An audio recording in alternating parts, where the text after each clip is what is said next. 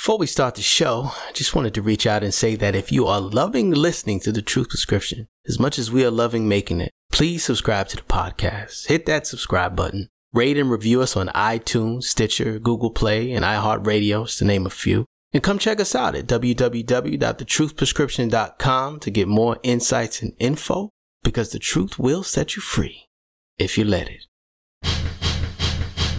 Gentlemen and ladies, brothers and sisters, people, whoever you are and wherever you are, welcome to the Truth Prescription Podcast.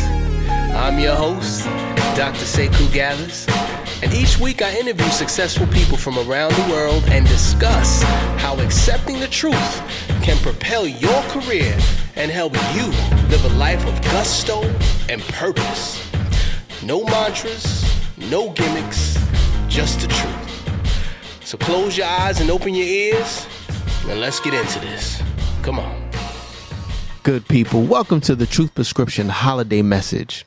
Last week I was listening to this song by my season one guest and good friend, Everything Cost. He has a great line in one of his songs in the chorus where he says, You've got to live and let your light shine bright, nothing to fear. Everything's be all right when you're living in the light.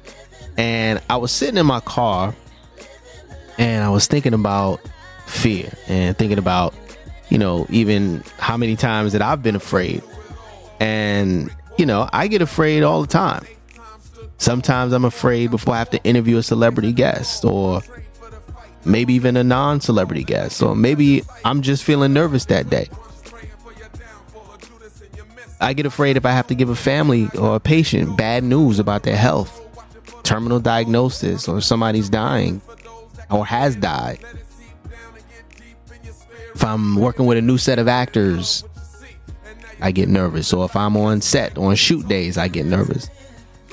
But the one thing that I've learned that has helped me a lot is to use fear against his own self. And some of you may be looking at this video or listening to my voice and saying, well, what, what the hell does that mean? How do you do that? I'll give you an example. So let's just say one day I get the opportunity to work on a big budget project, big budget film, multi million dollars, big actors, a lot of money on the line.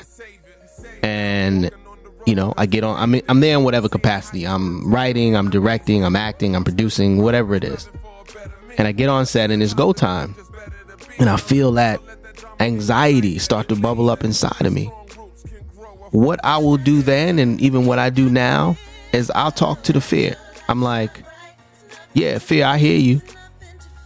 But I'm actually more afraid of not living my life to the fullest than I am of whatever it is you're telling me I can't do right now. That I'm not good enough, that I'm not intelligent enough, that I'm going to make a mistake.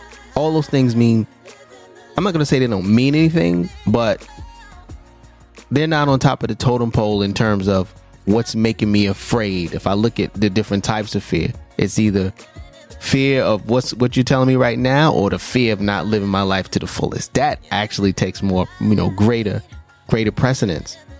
And and I talk to it. And I think I guarantee if you really really dig deep deep deep down inside in your heart and in your gut, you are more passionate about doing what you want to do for your life than you are afraid about not doing what you want to do. So that's it. That's my that's my that's my holiday message for the people for the truth prescription. And I love you all. Be well. Have a great holiday. And I've got a new got a new sign off for the holidays. If you're looking for the fountain of youth, then drink from the fountain of truth. All right, good people, be well. Talk soon. See you in 2019.